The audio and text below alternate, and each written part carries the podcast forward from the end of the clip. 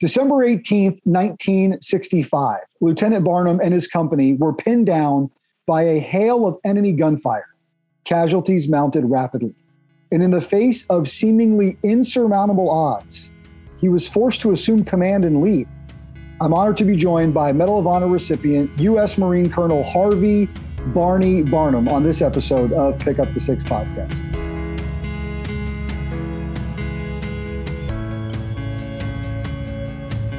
Sir, it is an honor and a privilege to welcome you to the show. Well, thank you, Brian. It's uh, good to be on board with you. Absolutely. You know, anytime that we have the ability uh, to speak to a Medal of Honor recipient, we're grateful. We're so grateful for our friends over at the Congressional Medal of Honor Society. They've just been just great partners in helping make these connections. You know, heroes like Melvin Morris, who joined me on this show, and we had an incredible conversation, fellow Vietnam uh, veteran as well, like yourself. And so, so I'm just so grateful for them for for making the connections uh, to let us have these conversations, and I think important conversations, so that we remember that incredible sacrifice that's happened. Well, I, I think they do. They do do a great uh, service, and uh, they look out for us and and guide us and and make things like being on your show happen because um, you know this is history in the making and and we record it for posterity and uh, so it's you know it, it, so other people can look at it and, and understand the legacy and what Medal of Honor recipients uh, continue to do for their country and and uh, that uh, that uh, we don't look at ourselves as heroes, but uh, that medal, which I have worn now for 57 years, gets us into a lot of venues like yourselves. I mean, I wouldn't be on your show if I didn't have the Medal of Honor. So it gives me an opportunity to share uh, with the people of this great country uh, what it's like to uh, have worn the cloth of this great country. Yes, sir. You mentioned the word legacy. We're going to talk about your role as legacy chair for the society a little bit later, but I want to get to know Harvey Curtis Barnum and, and how that young man ends up in the military. We'll get to the Vietnam part of it, but what was your path that, that got you into the Marine Corps? Well, you know, uh, my senior year of uh, high school, we had career day in, in the auditorium, and they had all the boys in there. Right. And and recruiters from all the services. Well, the Army recruiter got up, and there were catcalls and whistles from the students, and the Navy and the Air Force the same. This old Marine gunny got up, slammed his books down on the table, and said, "There's no one in this room I want in my Marine Corps. You're undisciplined." And then he began to chew out the faculty in the back Whoa. of the room for letting the boys get out of get out of hand. Picked up his stuff and walked off the stage. well, when, uh, when the uh, when the assembly was over, I lined it up at his desk. He's packing up, going home, and I uh, lined up at his desk and asked him a lot of questions. And and uh, I I just looked at this guy. Here's a guy that had a job to do, uh, did it, was disciplined, motivated, uh, goal oriented, I said, you know, I think I'd like to be like him. And uh, so I signed up for the platoon leaders class. I went to St. Anselm College in New Hampshire. Uh, St. Anne's didn't have an ROTC. So this is an avenue for Marines that aren't available to a, a ROTC program in the college to uh, gain a commission. So I signed up and uh, in the PLC program. And, and uh, when I got to St. Anselm, I went to my first training session at Quantico between my uh, freshman and sophomore year, six weeks. And then uh, second six weeks uh, between my junior and senior year.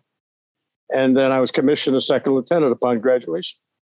So, what year was all this? What, what year did you graduate high school? What year did you leave college? 1950. I graduated high school in 1958 and college uh, 1962.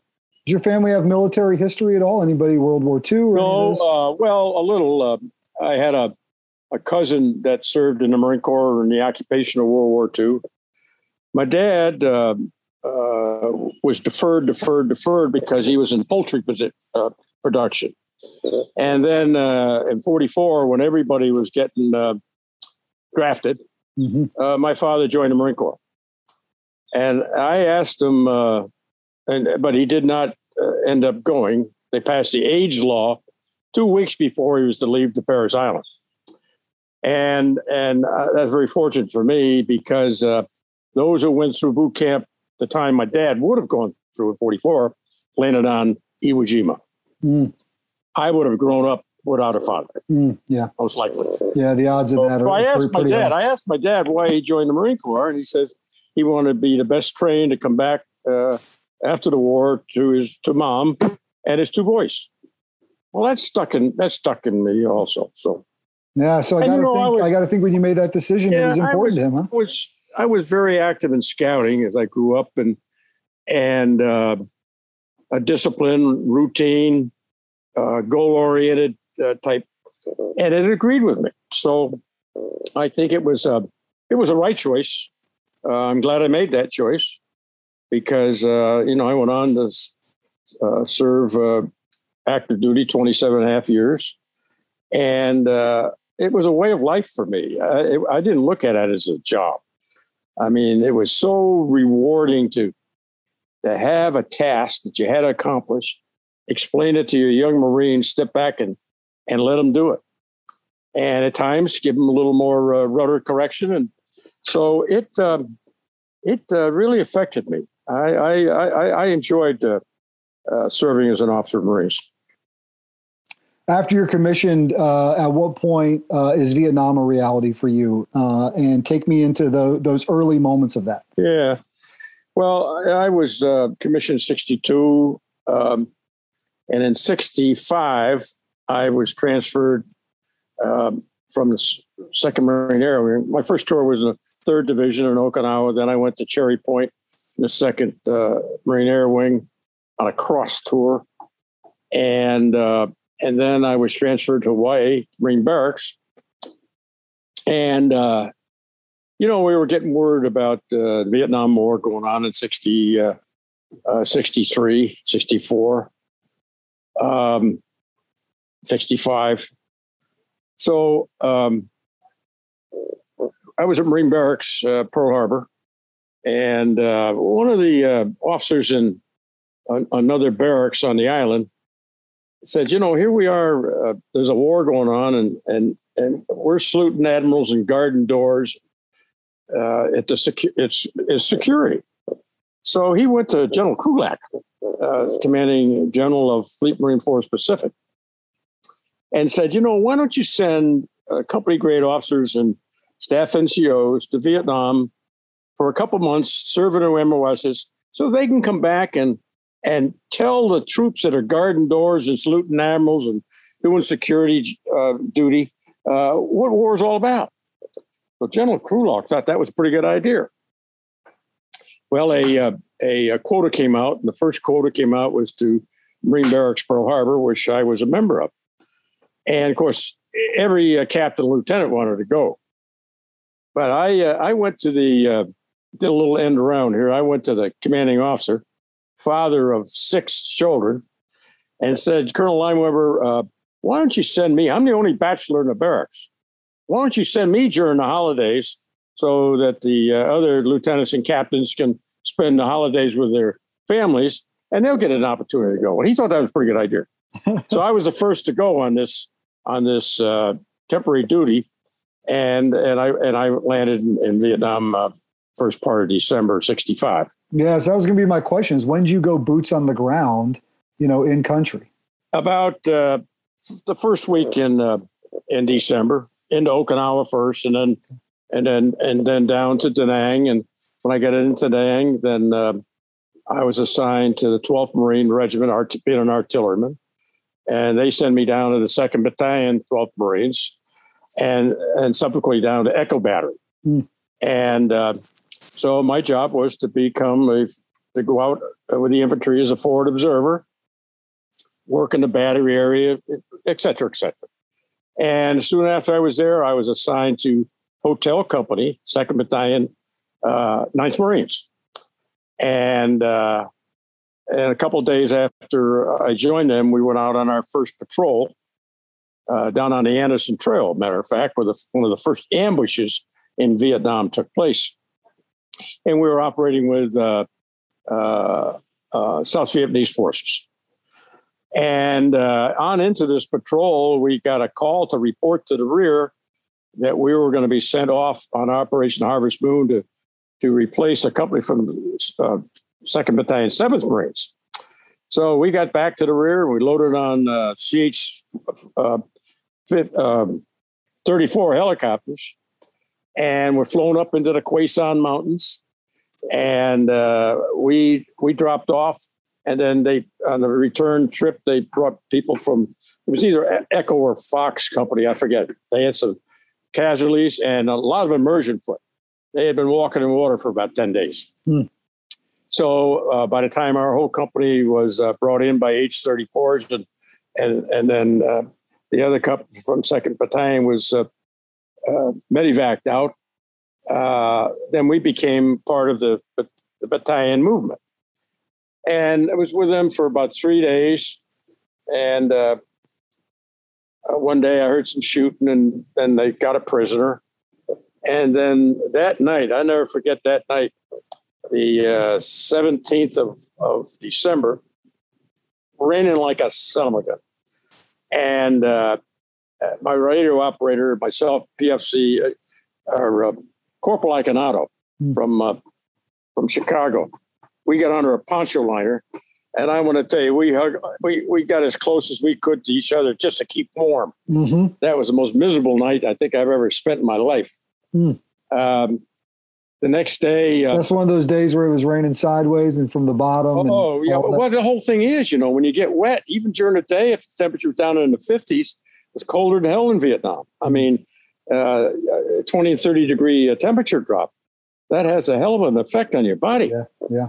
And uh, so, um, but anyhow, uh, so the 18th of December was supposed to be the last day of Operation Harvest Moon and we were coming back down out of the Sanh Mountains.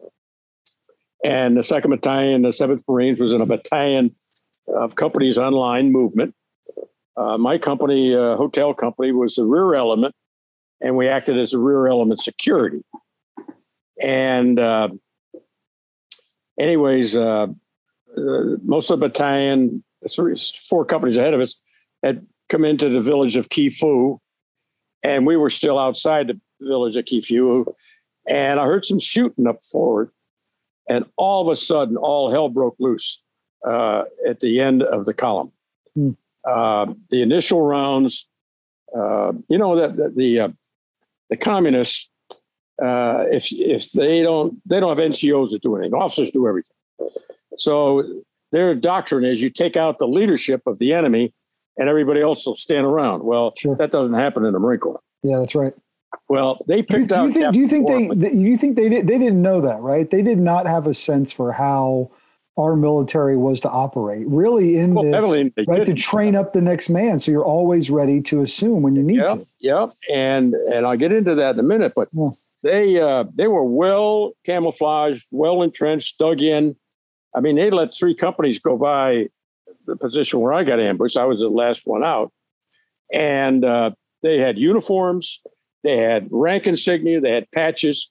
Uh, they were NVA, and they were well disciplined. Mm. Well, anyways, they picked out Captain Gormley, uh, walking with a 45 on his hip, a map in his hand, and uh, a PF Savoy, his radio operator, with a big whip antenna, uh, the PRC 25, walking behind him. And so the ambush was triggered. The initial rounds hit him and Savoy. They mortally wounded Captain Gormley uh, killed a radio operator and two other Marines that were right near him. Uh, they were probably uh, 75 meters out on a, a, dike going into Phu, and I was still behind them. Well, first time I've ever been shot at, Brian. Yeah. And I and remember, remember, guys, you're three weeks in, two and a half weeks in at this point, right? You said you got the early. Oh, yeah, yeah.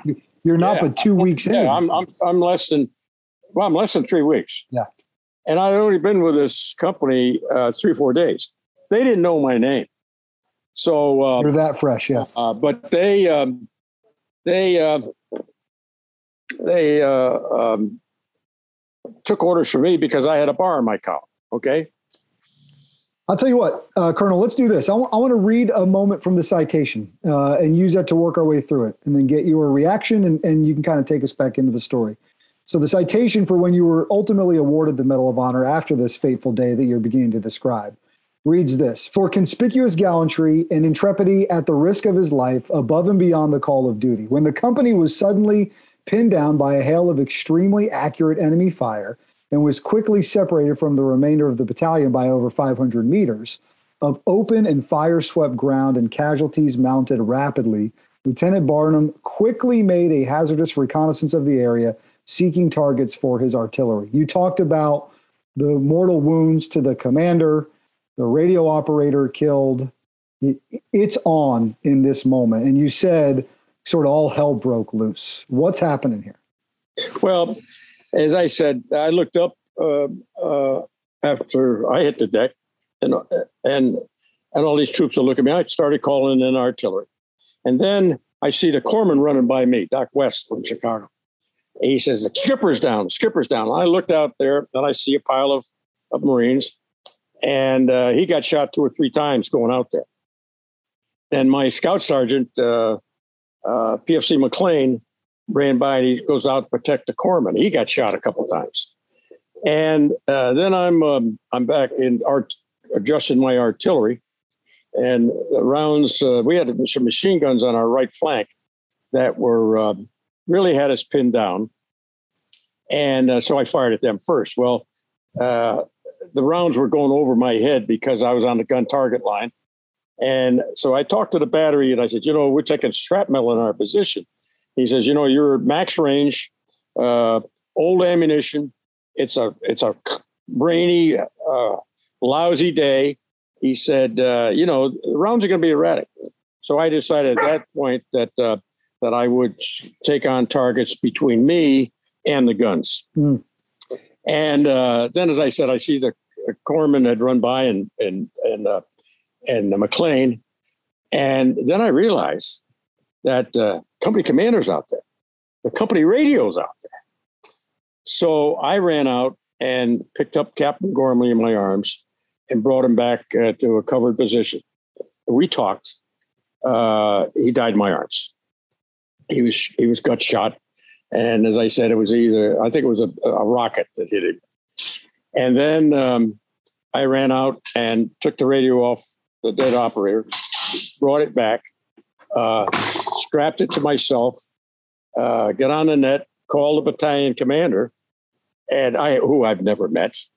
I didn't know their call signs. I just you know this is this yeah. is uh, this is Colonel Barnum, the I mean uh, Lieutenant Barnum, the uh, artillery forward observer, uh, and uh, the company we were ambushed. Company commander died in my arms, and I, I I brought him up to date on the casualties and all. And I says, uh, I'm assuming it's command of this company. And, you know, that goes to the point uh, about taking charge. In the Marine Corps, we have a chain of command. And if the person senior to you gets killed, then you step up. And hopefully uh, you make the right decisions and, and give the right uh, leadership and, and lead that, that, that unit. Well, that's what I did. And I got on and I told the battalion commander, and he asked where the where the exec was, and I said, I don't know. And then the platoon commanders were all in a battle by themselves. And we're surrounded now on, on three sides. And uh, so we had one hell of a fight going back there. So he says, Well, make sure that it sounds like you know which you got good handle on what's going on. Make sure everybody knows that you are in charge. And I did. At that point, I start. I turned the artillery uh, adjustments over to uh, uh, Iconato, my radio operator, who was a good FO, I got to tell you. Mm-hmm. And uh, and then started running the company. And the first thing I did is uh, run some counterattacks against the the uh, machine guns, and because uh, they really had to spin down. And at that point, uh, General Platt, the task force commander, was flying around on a Huey, and uh, he says, "I've got." I, there were jets up there, but they couldn't come down because of the overcaps. And so um, he said, I got a couple of helicopters, uh, armed helicopters. You think you can use them? I said, hell yeah. Yeah, bring it on. He turned them over to me, and I controlled the air at that time. And the main thing was to take out those machine guns on our right. Uh, and uh, and which I when I went up on this little knoll with a three five rocket launcher uh, with white phosphorus Willie Peter rounds, and I fired the, three five at the machine guns that I wanted taken out. And boy, those helicopters, gunships came right in and hit those targets. Well, then either um, either I ran out of ammunition or the or the three five rocket launcher uh, malfunctioned. Uh, I went up on this knoll and I, I pointed my arms at the targets and the helicopters flew. I don't remember doing this. I'm told this afterwards. Mm. The helicopters flew down the axis of my arms as I pointed at the targets. Uh, then I then I organized a counterattack to, to go in and get what was left of those machine guns. And the first squad that I sent uh, got chewed up pretty bad. So then I got the next squad, and I led that squad, and we went through and we would, and uh, and uh, we knocked down that enemy fire enough so we could maneuver. Up until that point, boy, they had us pretty well pinned down, and anybody that moved got shot. Hmm. And uh, so, uh, and we're fighting on three sides of me now. Uh, on into the battle, three or four hours. Uh, it's getting dark. The ceiling is closing in, and uh, casualties mounting and and uh, running out of ammunition. So uh, I got on the on the. Oh, I guess the battalion commander called me and said, uh, "Barnum, you got to come out. We can't come get you. We're in a fight in the village." So he says, uh, "You got to come out." Well, I knew there was no future in staying in there that night there wouldn't have been enough body bags in, in Northern I-CAR to, I-Corps to take us out of there the next day. So I had engineers blow down some trees, brought in helicopters, took out the dead and the wounded. And then I had engineers blow up any equipment that was unusable. And then to make ourselves light, I, I had everyone throw their packs in a pile and we burned them. Well, that was, you know, but I want to tell you, at that point, uh, those troops did what I told them when I told them hmm. because uh, we were making success and I was doing it with them. I wasn't standing back and say, do this, do that. It was, okay, let's go do it. Follow me. And they didn't even know my name. They didn't yeah, even know yeah. my name. And uh, so uh, then uh, uh, uh, it was time to come out. And I remembered only three years over my shoulder was a officer basic training. And by the book, you set up a base of fire and you, you'd leapfrog by, by uh, squads or fire teams forward. And, you know, that's how you got out of a, a, a situation like that. Well, I tried that. And I knew we'd be, it'd been, uh, here we are, December 18th, it'd been St. Patrick's Day before we would have made it out of that. so yeah. I finally told uh, the people in the village, set up a base of fire, which they did, and and got my, my guys again, a squad at a time, we go. You go down that uh, um, that rice paddy as fast as you can, and and you don't stop. And let, the only time you stop is to pick up a marine who's been shot. Mm-hmm. The Marines don't leave anybody on the battlefield, mm-hmm. and they did. They went hell bent for leather, and it took us about an hour and a half, I guess, to get out of there. I think I think we cut the enemy off off guard.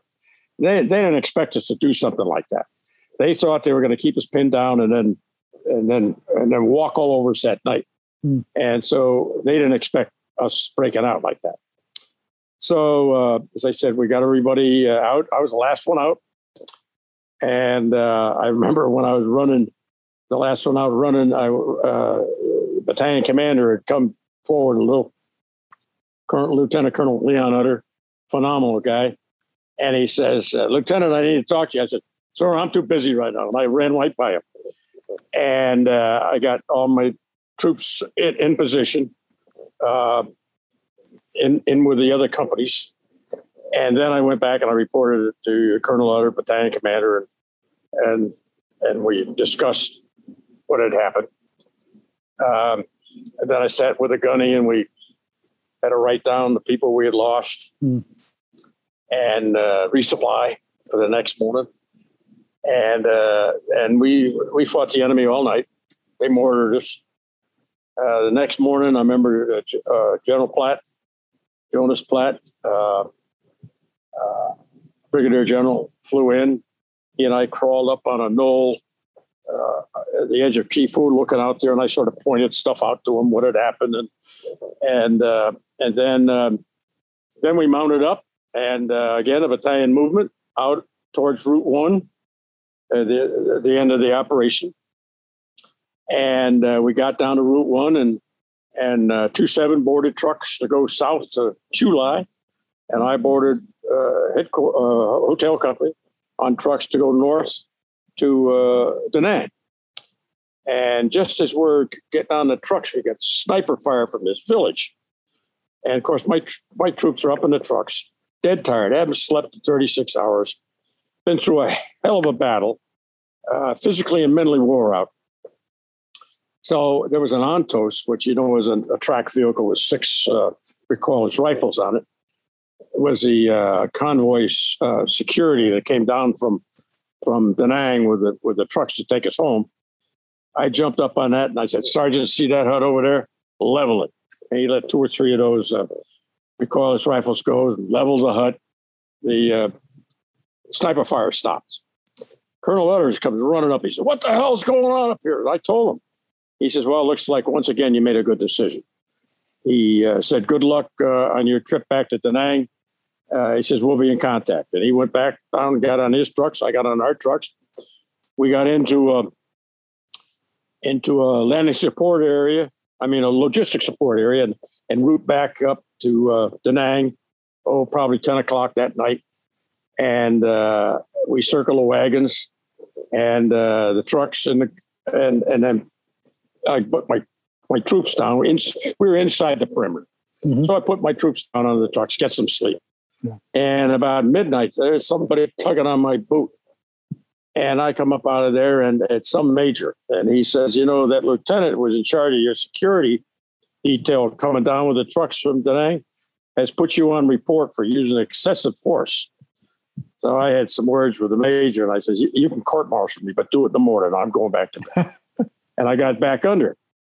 Guys, an hour later, someone's pulling my boot again. Well, I come up out of there swinging. A lieutenant colonel. Let me say I settled down he said, uh, "You got to come down to the command post. Uh, we need to talk to you. I think you're going to get a Sunday school medal out of what you did today." So I went down there and they quizzed me about what went on and all of that, and uh, and then I uh, went back to bed. The next morning, got up and uh, was pre- pre- preparing to load up and continue my road march up to to um, Da Nang, and uh, a, a, young infantry captain was sent down to assume command of the company. Uh, I don't know why the hell they couldn't have waited eight more hours, but till I got back to Da Nang. Mm-hmm. But anyways, so this captain, I just I saluted him, shook his hand, and uh, and he took over the convoy and all of that. And that and, and that is and that was the change of command from how, how you had assumed command yeah. in the middle of a, a firefight. Yeah. Let me read the last half of the citation, and I want to ask you a few questions about it. Uh, in what was an incredible 48 hours, I guess. So, to, so to, to look at here, it says his sound and swift decisions and his obvious calm served to stabilize the badly decimated units, and his gallant example as he stood exposed repeatedly to point out targets served as an inspiration to all. Provided with two armed helicopters, he moved fearlessly through enemy fire to control the air attacks against a firmly entrenched enemy while skillfully directing one platoon in a successful counterattack on the key enemy positions. Having thus cleared a small area, he requested and directed the landing of two transport helicopters for the evacuation of the dead and wounded. He then assisted in mopping up the final seizure of the battalion's objective. How many that paid the ultimate price on that day did you guys get out of there? Well, I brought 133 out. So I um, my reward is not the number of enemy that I killed, but the number of Marines and Navy corpsmen that I saved.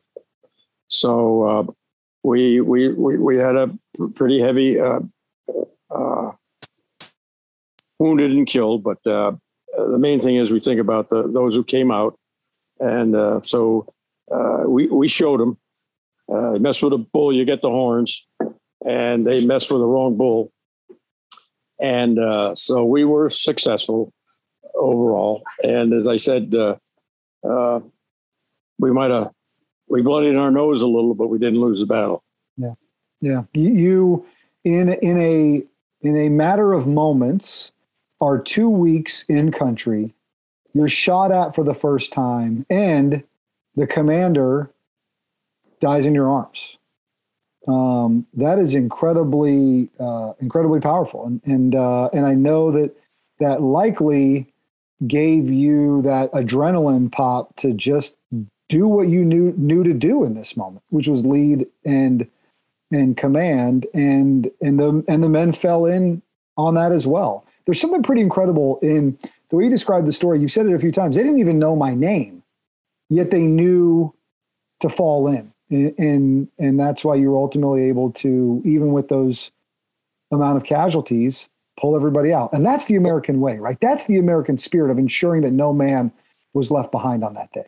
Oh that's right. And you know they knew i had a bar a, a gold a silver bar first lieutenant on my shoulder. And and it's amazing uh, when i started making decisions and my decisions worked uh, gave them confidence to uh, charge on. And as I said, they they did it uh, when I told them to do something. They did it.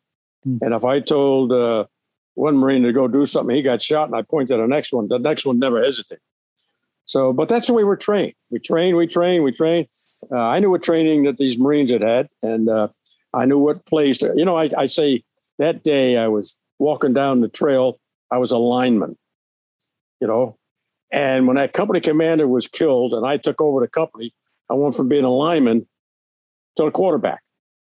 And I knew what plays to call that day because I knew what training these young Marines had. And I knew that they were ready because they trained, they trained, and trained. And they've been in country now for quite a while. And they, at the first firefight they'd been in. So, uh, as I said, uh, uh, you're training, you know what the Marine on your left your right's going to do uh, before he does it. So you, you're doing the right thing. It's like train like a football team. You train all week for that game on Saturday. Well, that was our Saturday. That was uh, that was our Super Bowl game. Mm. We are going for the championship, and we won the championship. So, um, like I said, I've, I've worn that medal now for 57 years of honor of those great Marines and phenomenal Navy corpsmen that fought with me on the battlefield that day.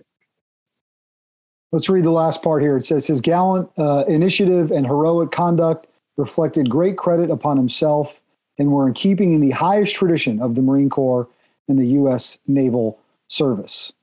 Um, what a day that was at the start of your Vietnam journey.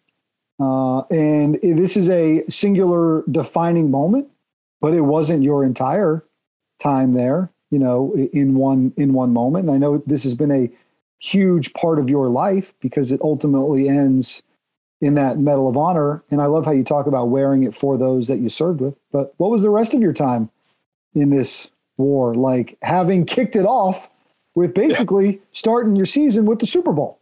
Yeah, how you just yeah. described it. Well, uh, needless to say, uh, uh, I was not sent out on any more patrols. I I was in the battery area and I I worked on the guns in the fire direction center, and then and then I moved over to the a, a 155 unit to get a little more knowledge about that. And uh, you know, I was only there for a couple months, and then I was sent back to Pearl Harbor to do what I was. Uh, the purpose of this trip was to talk about Vietnam, the battle, the people, et cetera, et cetera. Well, um, I had a lot to talk about when I got back to my my uh, my Marines at Guard Detachment Waiwa Kania, uh, and uh, so, uh, but you know, I um, uh, you say it was a defining moment. It, a, it, I uh, you know also you know survival of the fittest is a strong motivator. Mm. So mm-hmm. that keeps you going on the battlefield. And the fact that uh, you see one of your buddies, uh, and I've got to tell you, the fact that Captain, the word got to Captain Gormley died, uh, that pissed them all off, and they were fired up. I I almost had to use range on them mm. once I got them going, and uh, because they were they were uh, they were very upset. But you know, I um, uh, I went back for my second tour in Vietnam in 68, 69, and I became a battery commander of Echo Battery, 2nd Battalion, 12th Marines, the same battery I was in as a forward observer. and uh, and had a great had a great tour as a battery commander. So, um, well, yeah, it's incredible. So that's December 18th, 1965, in part of a 27 year Marine Corps uh, career. When are you awarded the medal? How long did how long did that take? Yeah, it, it, it, takes a while because you know formal get all the uh, uh, um, statements, and you know most phenomenal thing for me is to know that I received the Medal of Honor based on statements that were written by my troops. Yeah, uh, that's pretty awesome. Uh, they've thought enough of you uh, to uh, to be part of this this uh, uh, chain of awards to receive you know the highest award, and that's the Medal of Honor. when I got back to the Battery area after getting cleaned up, and I went to the hospital, I had a immersion foot, and I slept for a day and took a shower and went in the mess tent and uh, and a, and the battery commander came in and said, "Did you hear the news?" I says, "What news?" He says, "Oh, I got a call last night that General Walt's put you in for the Medal of Honor." I dropped my coffee cup. I dropped my coffee cup right there. You know, I, I, I you know, I was just happy to be alive for God's sake. And uh, well, then it all started. You know, the interviews, the statements, uh, and then uh, of course it goes through a long process. I finally uh, I was decorated on the 27th of February, 1967, a year and a half later, I guess, and uh, in Washington, D.C. Um, and uh, that was quite a day to have college roommates, many who were in the battle with me, and and um, and and um, in Vietnam, and of course my mom and dad. I mean, uh, it's it's been it was it's been quite a trip for them. The the heartache and concerns they had mm. with me in Vietnam, and then and then the emotionalisms of receiving the Medal of Honor and all the jazz and pizzazz that goes along with it. Um, it's uh, it was emotional time. Yeah, yeah. Fifty-seven years later, you serve as the legacy chair for the Congressional Medal of Honor Society, uh, or uh, and we're going to talk about what that means and and what your role is and in, in what you do there. Every time you put it on what's that what's that experience like every time that that you pin that around your neck? Well it you know it makes you stop pause and reflect on on on the medal and those who fought with you. And uh you know i've always uh, especially when i was in the pentagon uh when i was assistant secretary i i i had a tough decision made i i I would hold that medal in my hand and I would think about those who lost their lives doing what I told them to do. And I'd say, what would they think about my decision? So I always felt that I made the right decision uh, for the right reasons at the right time. Uh, although I was a political appointee, if the politics said to say yes to a question, and I felt in my heart that my Marines would want me to say no. I said no. Mm-hmm. Now I fell off a few Christmas card lists. I got to tell you. yeah, but that's yeah, the way sure it is. That's okay. The way it is. Yeah. I uh, I didn't want to let uh, those Marines who thought so much of me down. So it's been a uh, it's been hard to wear at times. Uh, it gets emotional, as I've said. Uh, I, I'm an advanced that I finally walk out on because I don't want one more person to slap me on the back, tell me how great I am, what a great job I get, pump my iron, blow smoke you know where. I just I I I've had it. I walk out. I mm. I can only take so much of that. Well, and you you know throughout our conversation today, you've continued to bring it back to uh, to those that were on the battlefield that day, and, and and that's incredible. All right, so the legacy chair for the Congressional Medal of Honor Society, which means you get to do impactful work. Uh, the legacy provides the cornerstone for the various educational programs of the society, and, and quite frankly, you know they say without their stories, without your stories, without the stories of your fellow Medal of Honor recipients, you know you don't have things like those educational programs, the Valor Outreach programs character development, all really critically important programs that the society does. So tell me a little bit about the work you're doing there. and Just and, well, and the main the main thing is uh, is uh, keeping a finger on fellow recipients keep them moving forward, uh, ensuring that they uh, participate in in uh, in the interviews, the telling of our stories. So, because you know our character development program that we we have in the schools around this great country mm-hmm. are all based on our citations, our our living histories, uh, and you know, and in those in those um, living histories that we take, um, it's not all about war. You know, war is horrifying, not glorifying. So we don't talk about the, the, the hurt, the blood, the guts. We talk about lessons learned, uh, about your fellow man, service before self, because uh, it's not about me. It's about the Marine on my right, the Marine on my left, the Marine behind me. So, um, uh, so that's the main thing is that, that we document uh, for posterity uh, what we have done and lessons we've learned in life, and and tie in um, that into into our, our, programs, our character development program, and then the uh, the veteran outreach. You know, we get out and talk to other veterans groups. You know, I, I go out and talk to Vietnam veterans, and I remind them that we did not lose that war in Vietnam. The war was lost by the gutless politicians in Washington who wouldn't come up with a strategy and stick to it. If they had let us fight that war with the weapons and the strategy that we have trained and trained and trained them, you know, have been over. We, you know, we, as I said earlier, we got our nose bloodied a few times in Vietnam, but we never lost a battle. And so I tell these vets, I says, be proud of what you did. You did what your country asked you to do. You went to help out a country to put out their hand who needed help fighting communism. We did that. And we did it well. And so be proud of what you did. And then I remind them, especially when a, when a, a reporter says, How does it feel to be fighting a war that you lost? And I, I jump right up and I said, We didn't lose that. If you think of it, that we were the catalytic agent to make the wall come down. Communism, as we knew it as kids, uh, fell down because of the actions that we took in Vietnam. The wall came down. The bear died. The bear went in a cave. I hate to admit it right now, but the bear has got his nose out of the cave again. Yeah. I hope we don't have to put them back in it. Yeah.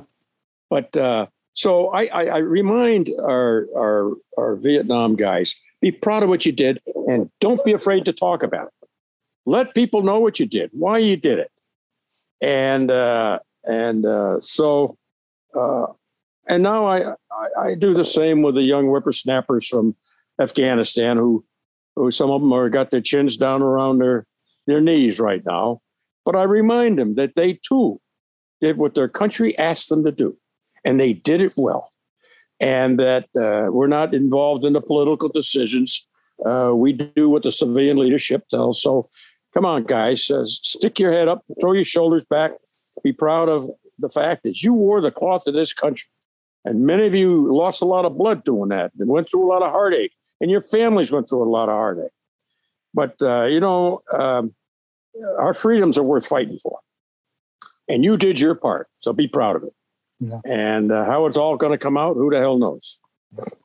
You know, it's incredibly powerful. You think, you know, we, as we sit today, uh, we're recording this in middle of October, so we're about a month away from uh, Marine Corps birthday, November 10th.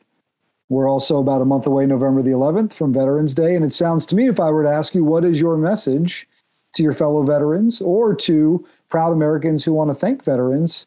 It's maybe tucked in that. It's to remember that those who put the cloth on, uh, every single one of them, uh, and those who went into foreign land to defend our nation, those who have defended it here at home, um, it is to take pride in that, to take pride in those moments of stepping up and doing what your country asked it to do.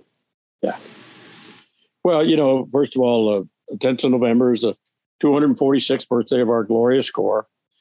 And, uh, and many units aren't going to celebrate this year because of the 50 people rule and the distancing and the and the darn uh, new uh, strain of, of COVID coming back. So uh, uh, the uh, celebrations are going to be uh, tamed down this year. But you know, Marines have always uh, uh, didn't know a Marine didn't like a party. You know, if there are two Marines together, there's a party on the first on the 10th of November. And there's definitely going to be a big sheet cake. Yeah, and and we're proud of of the legacy of our Corps. Mm-hmm. And uh, we have tried, and I tell the young people of today, you know, hopefully uh, you can put your foot in the footsteps, my footsteps, because I put mine in the footsteps of those from Korea, and those from Korea put their feet in the same footsteps of those of World War II.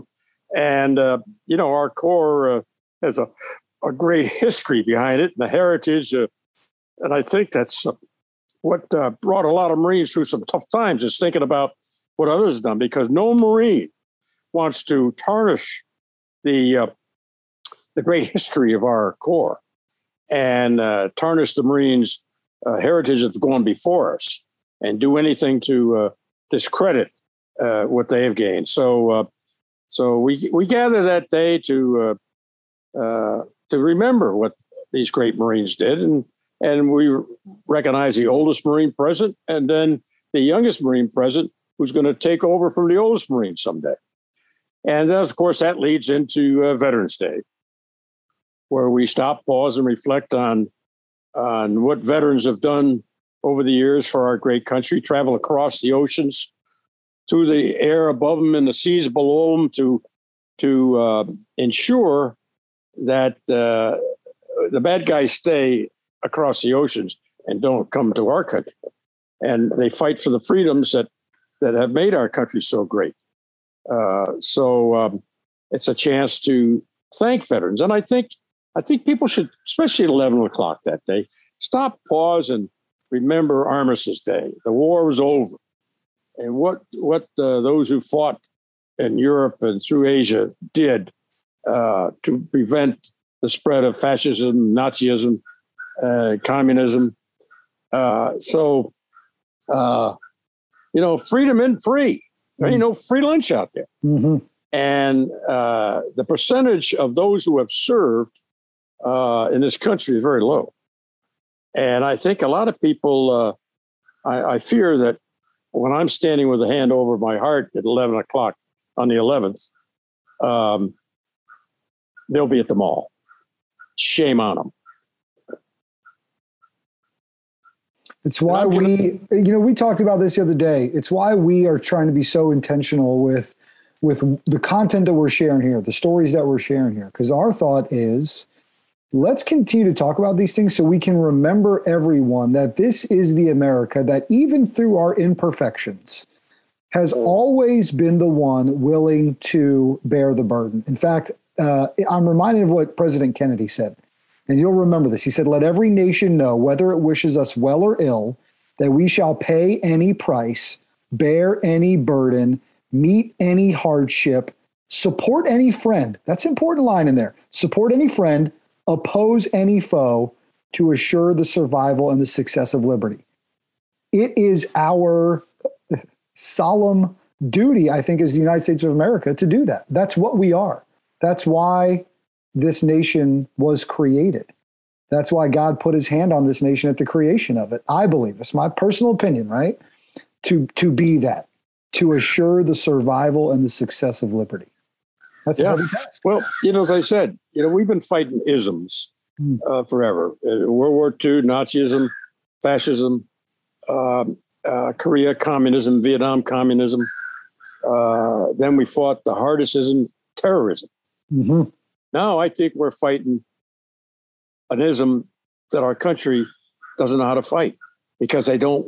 They're not up to fighting it. They think it's socialism. Mm. And I want to tell you, people got to learn from history.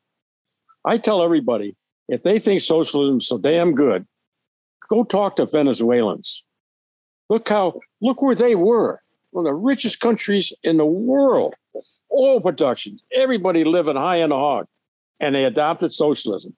Look where they are today. Crippled. Look at the look at the people from Venezuela. They're trying to get out of there to come to the United States uh, because we're not under socialism yet. Mm-hmm. So we better we better start drawing a line. Wake up, America! Wake up, America! You know, I don't know what it's.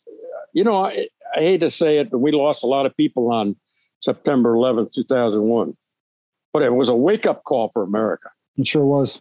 For about uh, nine months, everybody was hyped up and mad and flying the flag. How quick they forget. How quick they forget. You know, um, I've seen too many great Americans pass through the gates of Arlington National Cemetery on a casket draped with our with our with our American flag to ever let anybody disrespect it. And uh, as to to to those who have fought, uh, it's more than merely more than a piece of cloth. Mm-hmm. Okay, it's something that that kept them dri- driven. Look at the POWs who made American flags out of scraps. You know that's got to tell people something.